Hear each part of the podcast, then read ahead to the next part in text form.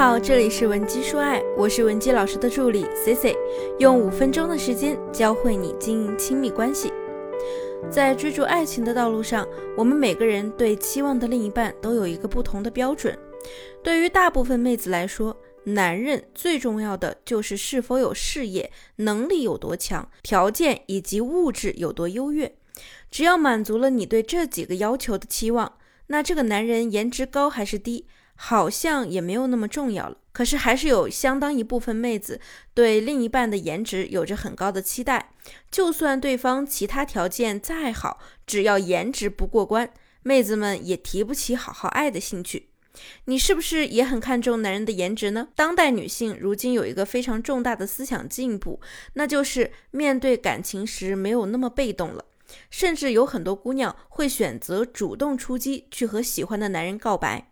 但是啊，其中也不乏一些非常理智的姑娘，不会像无头苍蝇一样乱撞，只靠着运气进行所谓的表白，而是愿意先通过了解不同的型男人格，确定自己接下来的动作。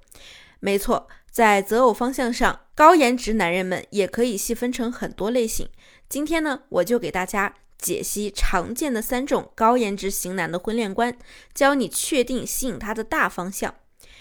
想获取今天课程完整版或者免费情感指导的同学，也可以添加我们的微信文姬零零五，文姬的小写全拼零零五，我们一定会有问必答。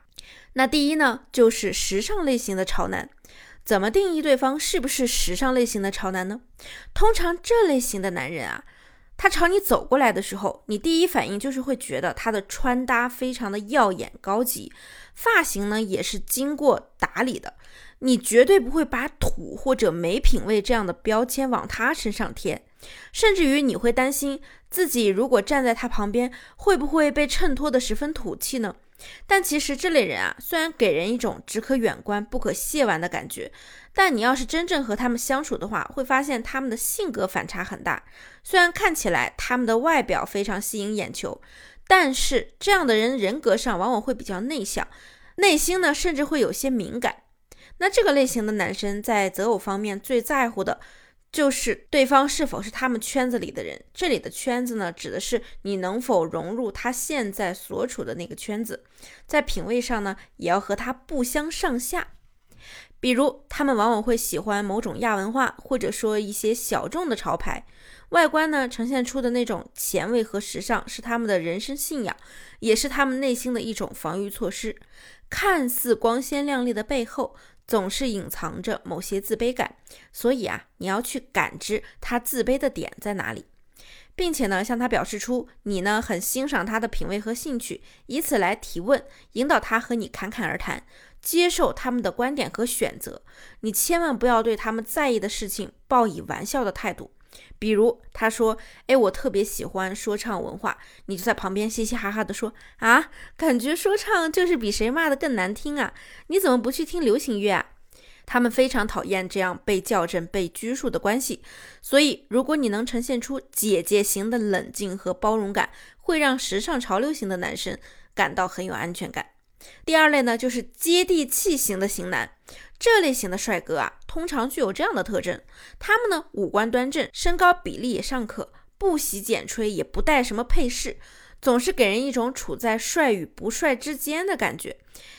这样的人呢，可能他们一旦穿上工装或者是制服的时候，就会立刻给人一种眼前一亮的感觉。这个类型的男生啊，在七大姑八大姨之中是非常抢手的。亲戚们呢，总是争着抢着给这样的男生介绍对象，为什么呢？因为这个类型的男人呢，就给人一种帅的很稳定的感觉，但其实他们内心的优越感比你认为的要高得多。可能他的事业心不是那么的强，可能他在体制内或者在公司里呢，只是混个职位，比如说他做 IT 做设计，所以他的生活圈层啊，质量是比较一般的。但是他处在那种男性员工居多的环境下，由于他的颜值是出众的，所以呢就会显得他更出众了。因此，女性朋友在遇到这样的男生时啊，总是会产生一种好像我努力尝试一下，应该可以拿下他的感觉。但是我在之前的一节脱单课就跟大家讲过了，如果你认为这个男人不错，好像你努努力就能够到，那其他姑娘呢也可能和你有同样的想法。此时呢，供需市场就会失衡。所以这样的男生呢，简直就是被哄抬而起的。往他身上扑的女人一多，他就有了更多的选择空间。这种类型的男人呢，他的生活很平淡，需要有人给他注入一些有趣、活力的润色。如果你也像其他女生一样跟风喊人家小哥哥，你怎么怎么样的，那也很难激起他对你的兴趣。所以啊，不如咱们就直接走鬼马精灵的风格，带动他的情绪，不 care 他的优越感，让他好奇自己为什么对别的女人都有用的那一套，在你这儿却不管用了。总之呢，咱们就是要让他觉得你是他现阶段能接触到最有趣、最特别的女性，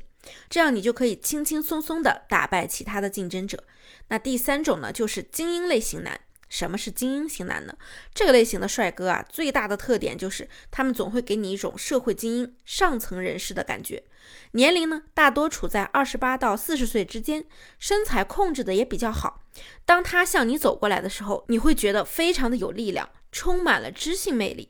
且在社会上呢，这样的人是具有一定的地位的。他们的身上呢，总是散发着古龙水的香味，但是你丝毫不会觉得他很娘。我们同时也要知道啊，这种类型的男人呢，往往也是情场老手，他们对女性的分类是非常明确的。如果你自认为自己的段位也不是特别高，那我建议你适当的和这样的男生啊保持距离。原因就是你和这样的男人在一起是很容易上头的。当你和他们接触的时候，他们既能给你提供情绪价值，又能给予你不错的经济基础。但是呢，一旦你们结束约会后转战线上，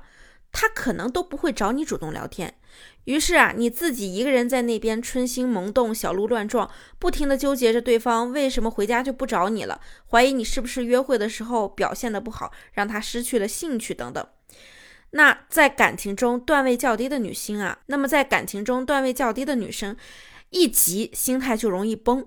就容易做出一些更快速让别人离开你的行为。像这个类型的男人，他们对自己的要求是很高的，对另一半的要求同样也比较高。如果你想要拿下这个类型的男人呢，最好是你自身有一项能突出重围的长板，并且呢，要在不经意的时候让他看到你的长处，千万不要把你的优势像孔雀开屏一样刻意的展示在他面前，因为他的内心可能只会送你两个字：就这。